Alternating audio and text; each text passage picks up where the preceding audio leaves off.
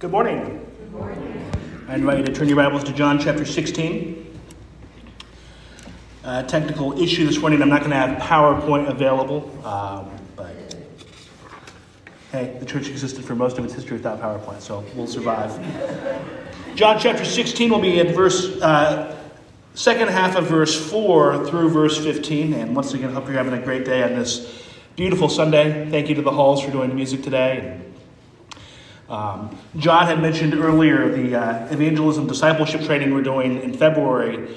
Um, so excited about that. That's something we've been working on planning since last spring, uh, almost a year in the making.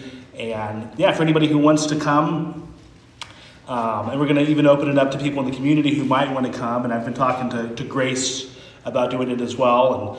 And um, yeah, I just think it's going to be a great way to do, get some, some training uh, that's focused on sharing our faith. It's something that we're called to do, but for most Christians, I would say it's a struggle.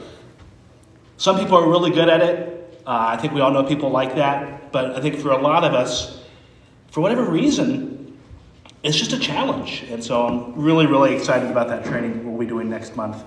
Again, it'll be on a Saturday. Um, and looking forward to it. So if you're able to come that day, I would highly encourage it. John chapter 16, beginning in verse 4 through the end of verse 15. I did not say these things to you from the beginning because I was with you.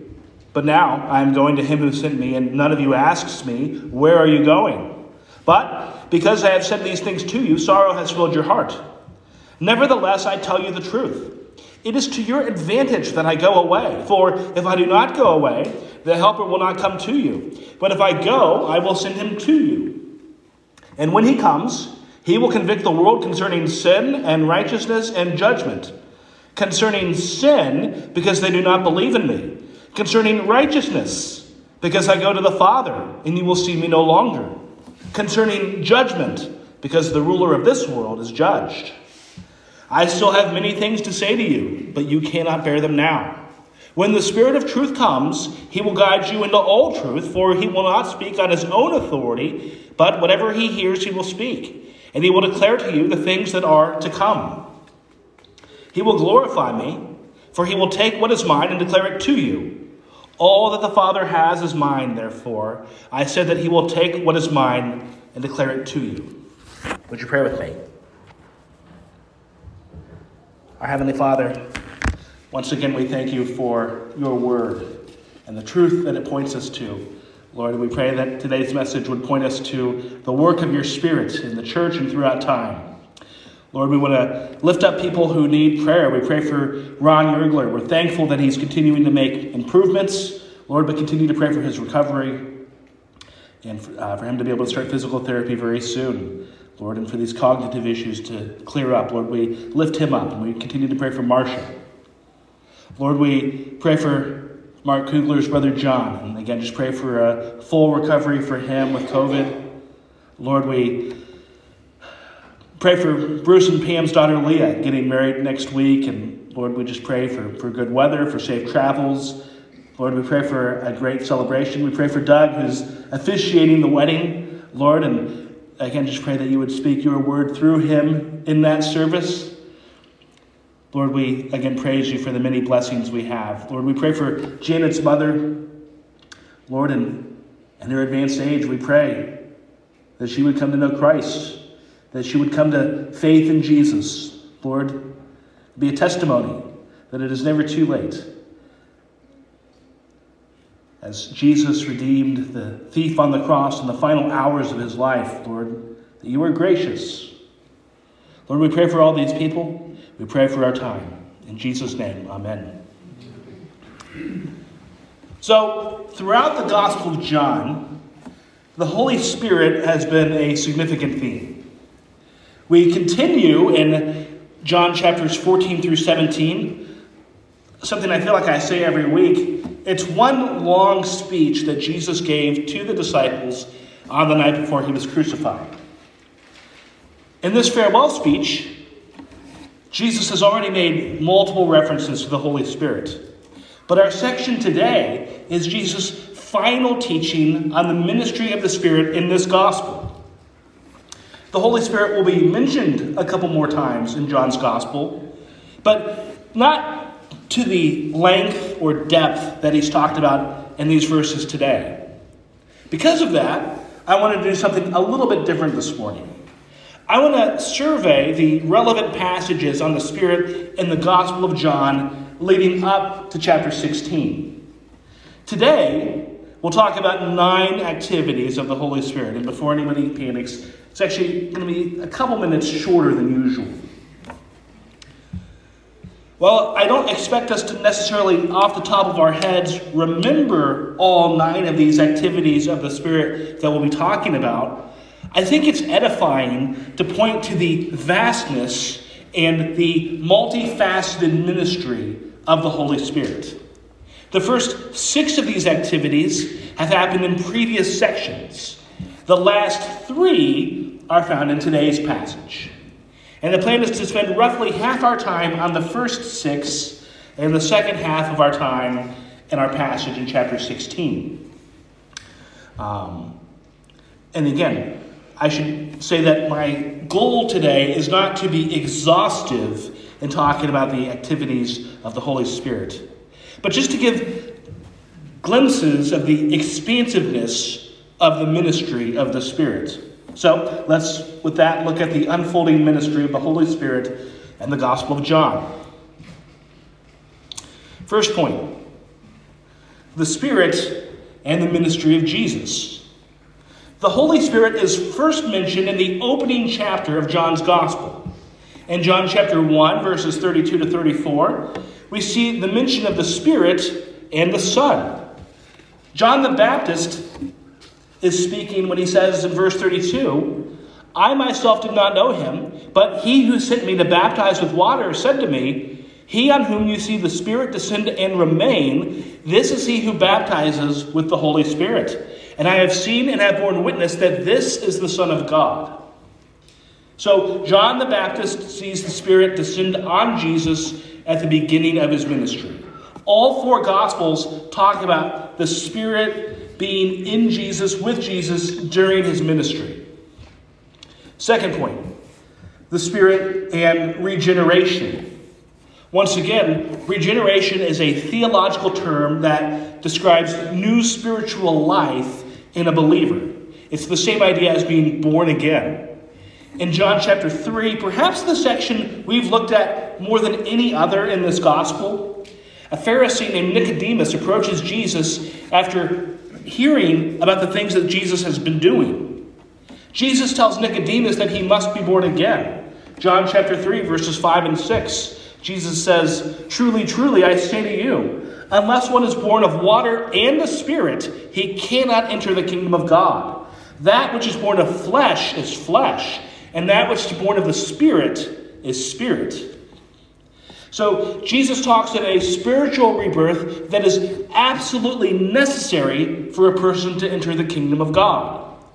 Jesus will touch on this idea again in John chapter 6, verse 63, when he says, It is the Spirit who gives life. The flesh is no help at all. The words that I have spoken to you are spirit and life.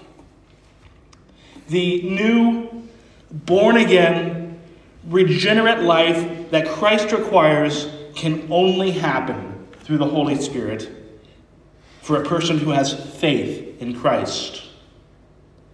They go together, they work together. You have faith and you have the regenerative work of the Spirit. You can't have one without the other.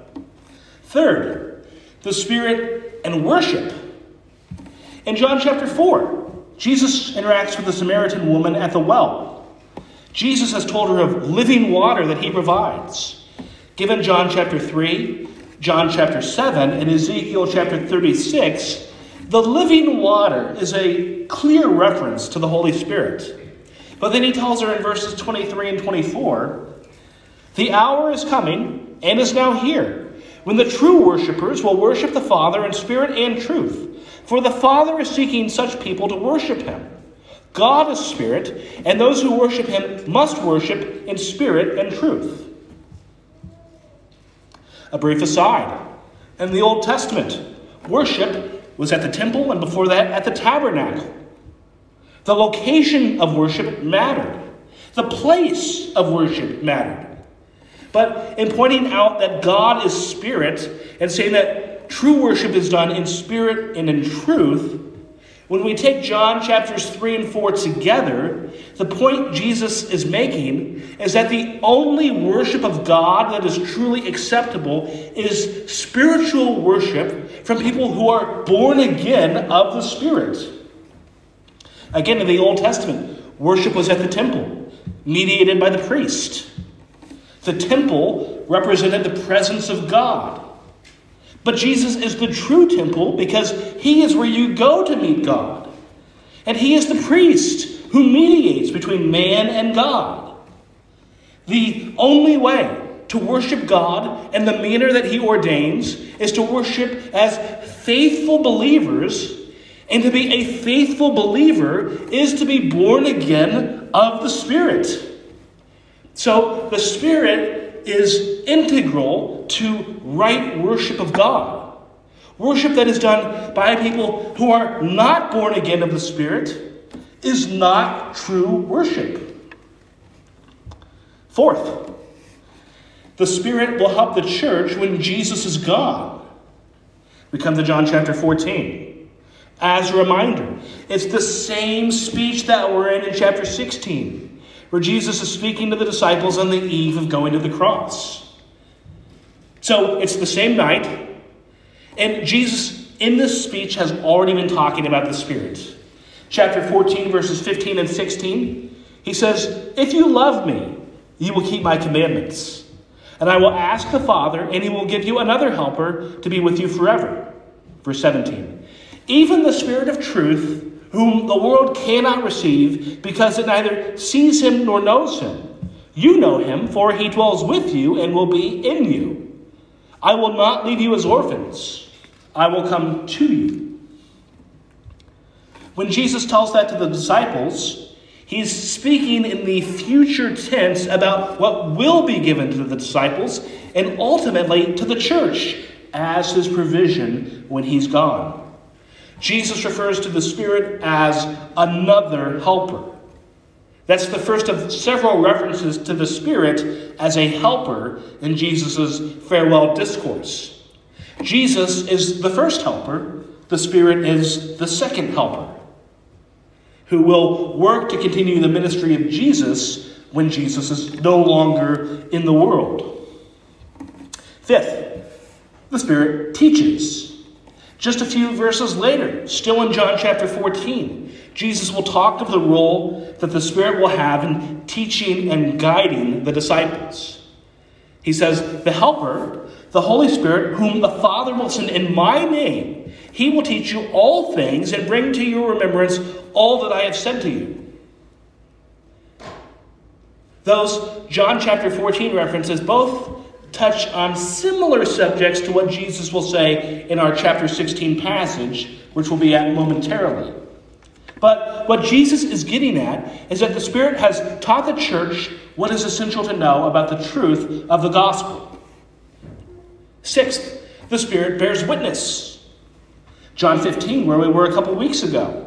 Jesus is talking to the disciples about the difficulties and persecution that they will face for following him.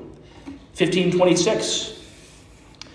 When the Helper comes, whom I will send to you from the Father, the Spirit of truth, who proceeds from the Father, he will bear witness about me. The Spirit will bear witness to a sinful world about the truth of Jesus, and the Spirit will bear witness in the lives of believers and in the church as to the truth of the gospel. That the Spirit testifies that the gospel is true.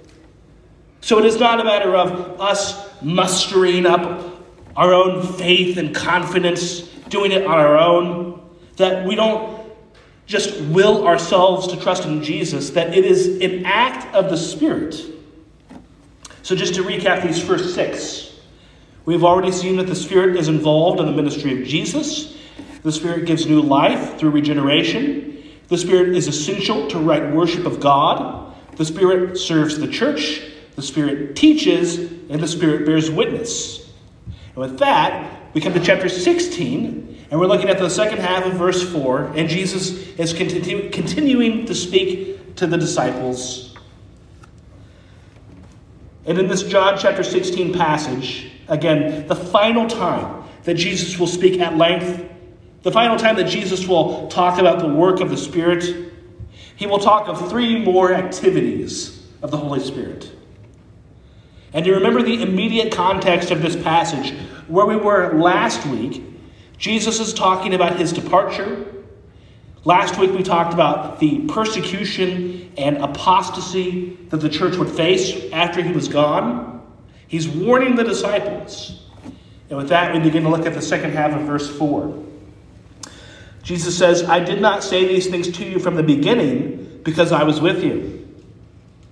During the earlier parts of his ministry, Jesus did not need to warn his disciples because he was the one receiving all of the hatred and scorn.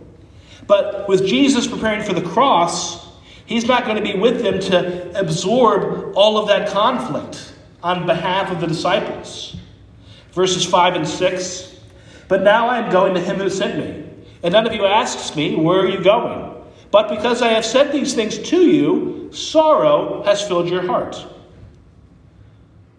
I take that as pointing to the disciples not fully grasping what Jesus is saying. That's something that we've seen really throughout the Gospel of John, and that we'll touch on a little bit more in the next couple weeks. Jesus is the greatest teacher, the greatest leader, the greatest shepherd, the greatest miracle worker, the greatest man that any of the disciples have ever known or will ever know. And the idea that he's going to be gone in a few hours is almost beyond comprehension when they're looking at him in the flesh. When Jesus says that no one has asked where he's going, now there's actually a discrepancy there because in chapter 13, at the Last Supper, Peter asks that very question. 1336, Peter says, Lord, where are you going? But a common view among New Testament scholars is that Peter wasn't asking him where Jesus was going really out of concern for Jesus. Previous questions along these lines were somewhat out of self interest and how it would impact the disciples.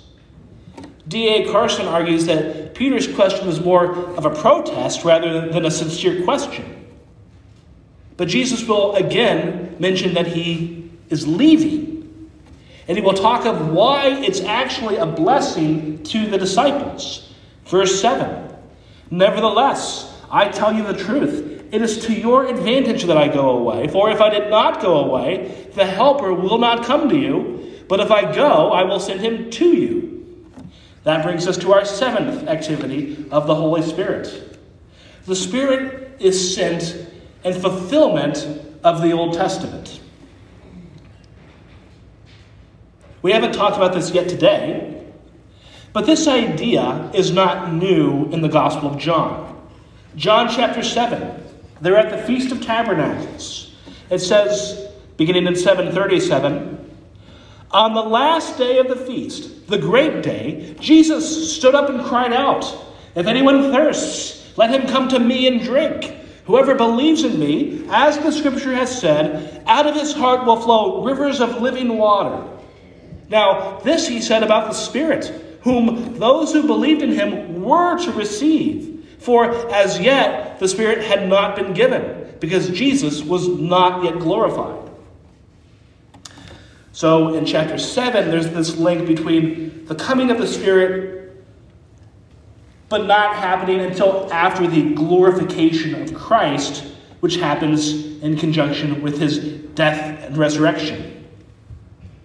Once again, in that passage, Jesus talks of living water. And John adds the elaboration that is a reference to the Spirit. So, what John is saying is that Jesus would be glorified before the Spirit would be given.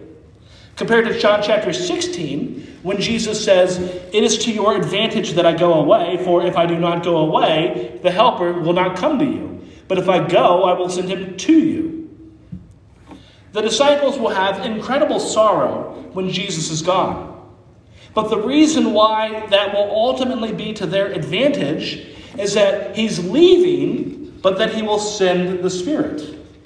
To borrow again from D.A. Carson, he points out that the Old Testament makes numerous references to the coming of the Spirit in a future age. Ezekiel chapter 36, verses 26 and 27. I will give you a new heart, and a new spirit I will put within you. And I will remove the heart of stone from your flesh and give you a heart of flesh. And I will put my spirit within you and cause you to walk in my statutes and be careful to obey my rules. So, Ezekiel 36 is talking of a future time when the people of God will have the Spirit in them, leading them. Looks forward to a coming age. And what Jesus is saying in John chapter 16 is that that time is upon them. Joel chapter 2, verses 28 and 29. And it shall come to pass afterward that I will pour out my Spirit on all flesh. Your sons and your daughters shall prophesy. Your old men shall dream dreams, and your young men shall see visions. Even on the male and female servants, in those days I will pour out my spirit. That language is picked up in Acts chapter 2 at Pentecost. And there are other Old Testament passages we could look at, especially in places like the book of Isaiah. And so the promise of the Spirit in the Old Testament will come after Jesus is glorified. So, Jesus is the promised Messiah, and he's saying that the next step in God's divine plan is the giving of the Spirit upon the people of God. We come to our eighth activity of the Spirit. The Spirit convicts of sin. Verses 8 through 11. And when he comes, referring to the Spirit, when he comes, he will convict the world concerning sin and righteousness and judgment concerning sin because they do not believe in me, concerning righteousness because I go to the Father and he will see me no longer, concerning judgment because the ruler of this world is judged. Now that's quite the weighty theological statement. I've commented to several people the last couple of weeks that I feel like we're in the Paul section of the Gospel of John. On these verses, I find Edward Klink's commentary on John to be especially helpful. Because Jesus is basically giving a linked chain of ideas with what he's saying. The Spirit convicts the world concerning sin, righteousness, and judgment. The word convict in verse 8 is going to be related to the following verses, where he talks about sin, righteousness, and judgment. It's almost like convicts is a heading for what's to follow. When Jesus says the, the Spirit convicts, he's using legal language, like we're in a courtroom. We are guilty of what we have done. Verse 9, talking of conviction, Jesus says, concerning sin, because they do not believe in me. Borrowing from Klink. The world is sinful. And the fallen world does not recognize its own sin. We need the conviction of the Holy Spirit. And when he says conviction of sin, in this instance, it's not so much talking about the conviction of a particular sin, but the conviction of our sinful state, that we are sinful people. We cannot convict our own hearts. It is the Holy Spirit that brings conviction. So the Spirit convicts the world of its sin, verse 10. Concerning righteousness, because I go to the Father and you will see me no longer. The Spirit convicts the world concerning righteousness. Now, words like righteous and righteousness are not common in John's Gospel. Various forms for righteousness are only found three times in this book, two of them in this passage. But he says that the Spirit convicts the world of righteousness. But what does that mean to be convicted of righteousness? I'll give an Old Testament example that I think is helpful, where Isaiah uses the word righteous, but he's using it ironically. Isaiah 64, verse 6. We have all become like one who is unclean, and all our righteous deeds are like a polluted garment.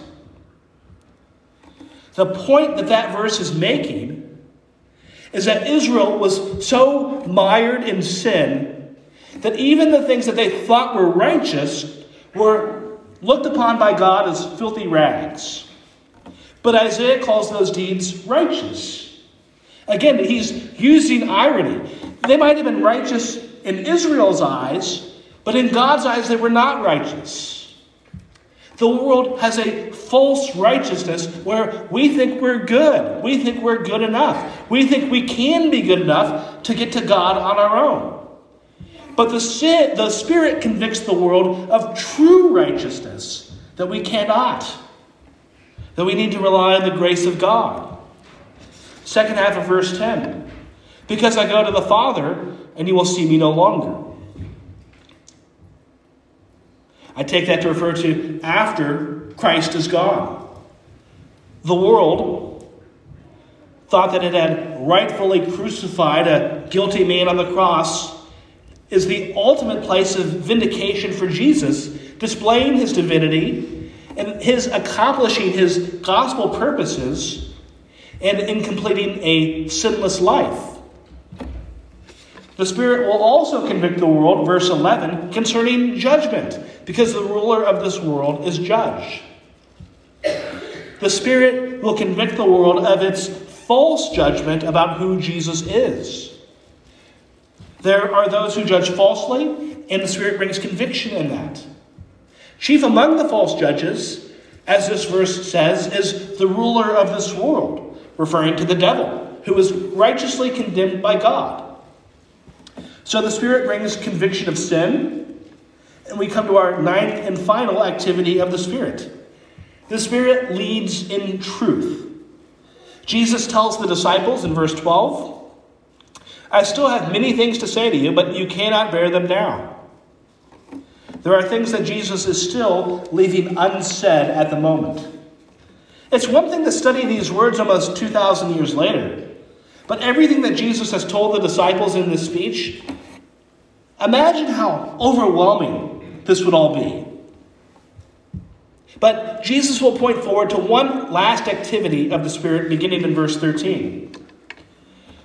When the Spirit of truth comes, he will guide you into all truth, for he will not speak on his own authority, but whatever he hears, he will speak, and he will declare to you the things that are to come. He will glorify me, for he will take what is mine and declare it to you. All that the Father has is mine. Therefore, I said that he will take what is mine and declare it to you. Just to highlight a couple of things. Jesus refers to the Spirit as the Spirit of truth. That's the third time in this gospel that Jesus has given that description. The title Spirit of Truth is best understood as the Spirit who communicates truth. Jesus says he will guide you.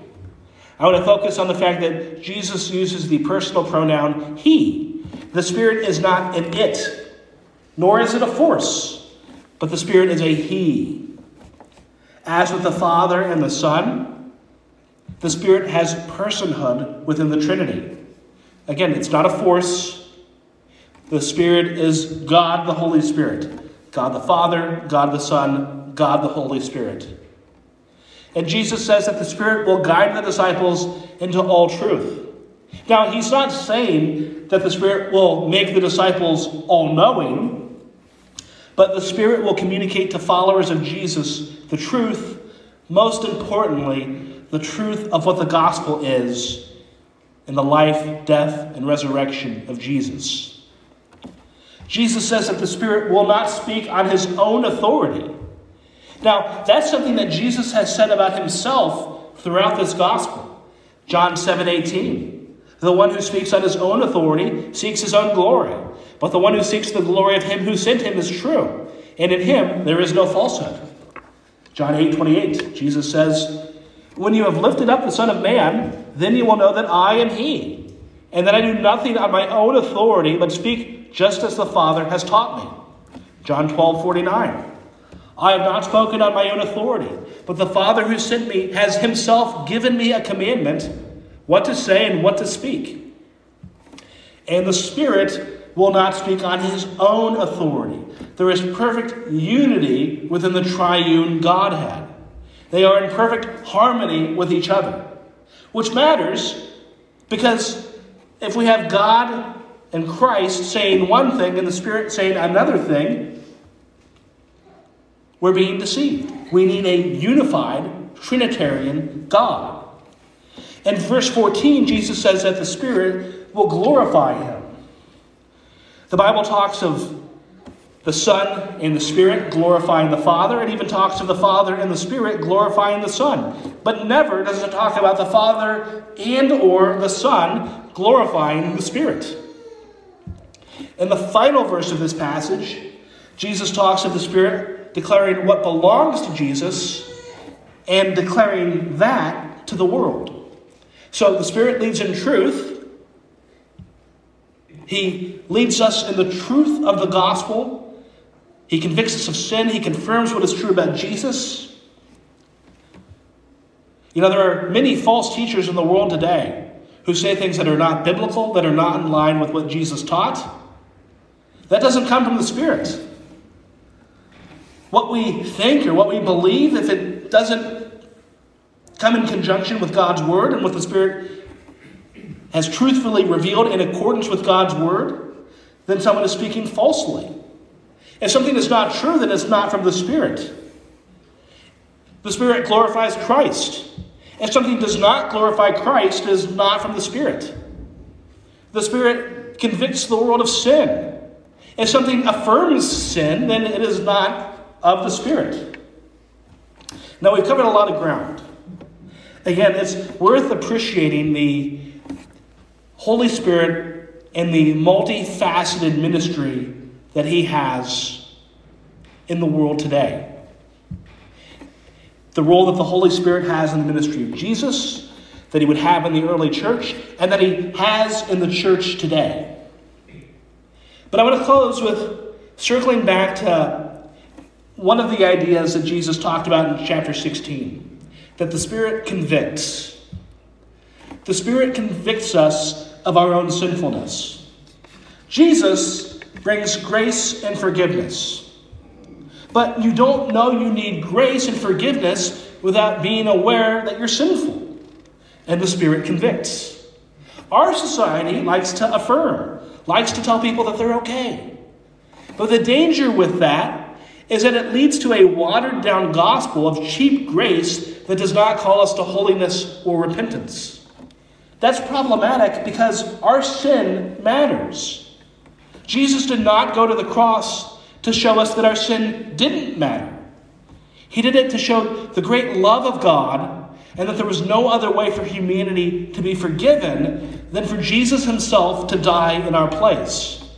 Jesus is gracious, he is forgiving, he is loving. That's the good news of the gospel. He forgives sin, he associates with sinners. But you never see anywhere in the Bible where Jesus affirms or condones sin. You have Jesus who died to forgive a sinful world.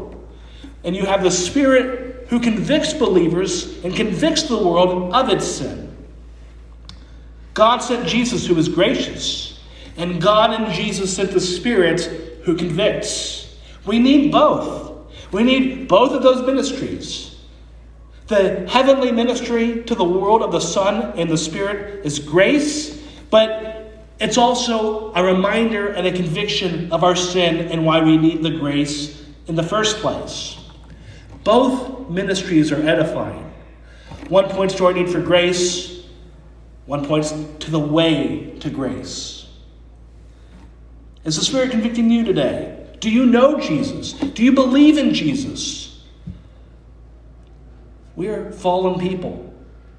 That's the bad news. But the good news is that there is grace available to all who believe in Jesus through what he has done on the cross. His glorifying, perfect life. He did that to save sinful people. And when we believe in him, we are given the Spirit to the glory of God. Would you pray with me? Our Heavenly Father, once again, we thank you for the ministry of the Spirit in the world. Lord, we thank you for what Jesus has done for the world. Father, we thank you that Jesus has reconciled us to you, and the Spirit has been working throughout the history of the church and sanctifying us to you. Lord, we praise you for your word that points us to truth. In Jesus' name, amen. amen.